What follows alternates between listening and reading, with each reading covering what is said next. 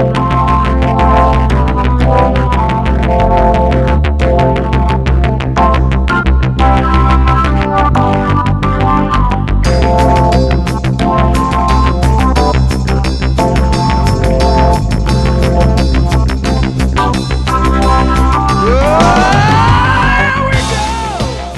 News Talk 770 AM, 92.5 FM, WVNN. Hey, listen, if you were listening to WVNN on our AM cap- FM capabilities, which covers most of the northern part of our state, then uh, listen, if you find yourself driving out of that range, then just, just know you can listen to us anywhere. Just go to rightsideradio.org, click on Listen Live, and, and we've got folks literally that are in other states. I just found out some folks down in Jacksonville, Florida, listen to the show. I've got some folks in Mississippi, some in Mobile. I got some people in Tennessee.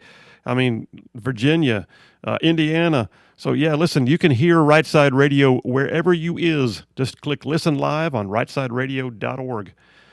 Hi, uh, Copper. So um, thoughts on it? I mean, so that whole right side way today uh, on leadership and leading from the front. I mean, have you you seen or, or or experienced anything in your life that's like, yep, that is leadership?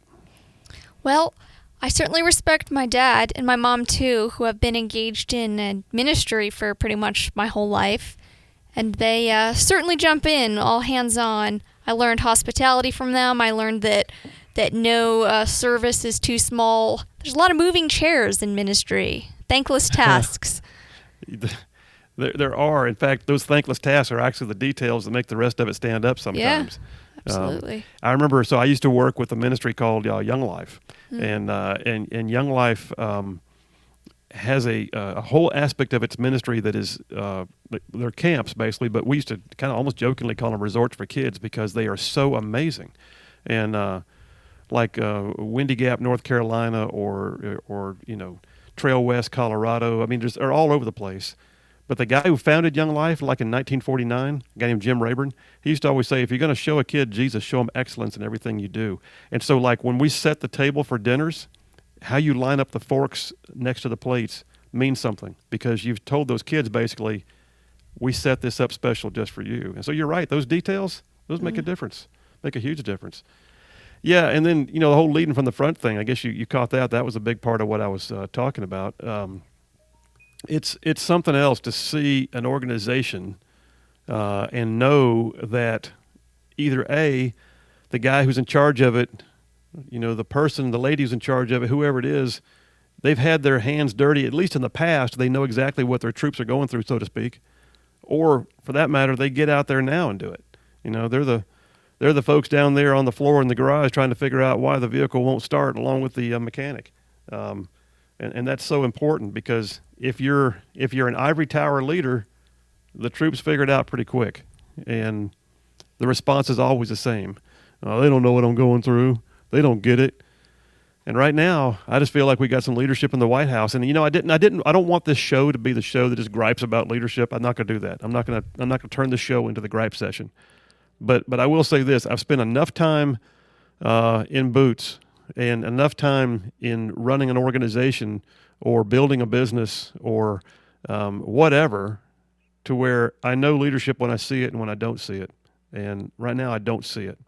Uh, in fact, it's absolutely imperative that somebody, somebody, start looking President Biden in the eye and saying, You cannot stay here like this. You cannot keep doing nothing. And the idea that he swooped in and gave a speech and then went straight back to Camp David. And I'll, and I'll talk about this, by the way, when we come back from the break here in a few minutes. I'm not going to bother getting. I got paper. Boy, I got paper. I mean, I'm covered up in paper. And some of this paper deals exactly with what I've been just talking about, including conflicting reports about where President Biden is right now. Um, so we'll, uh, we'll we'll we'll cover down on some of that too.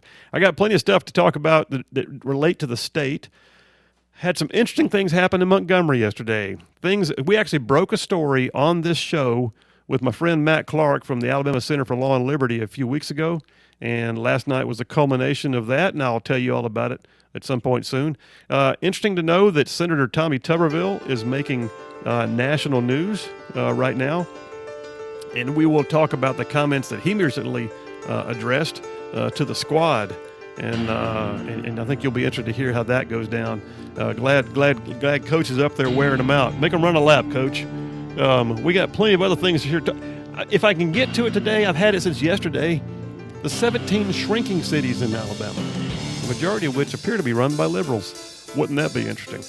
Well, listen, folks. News Talk 770 AM 92.5 FM WVNN and streaming live online at rightsideradio.org. We got plenty more where that came from. You're going to want to hear all of it, and it's good stuff. We'll be right back after this.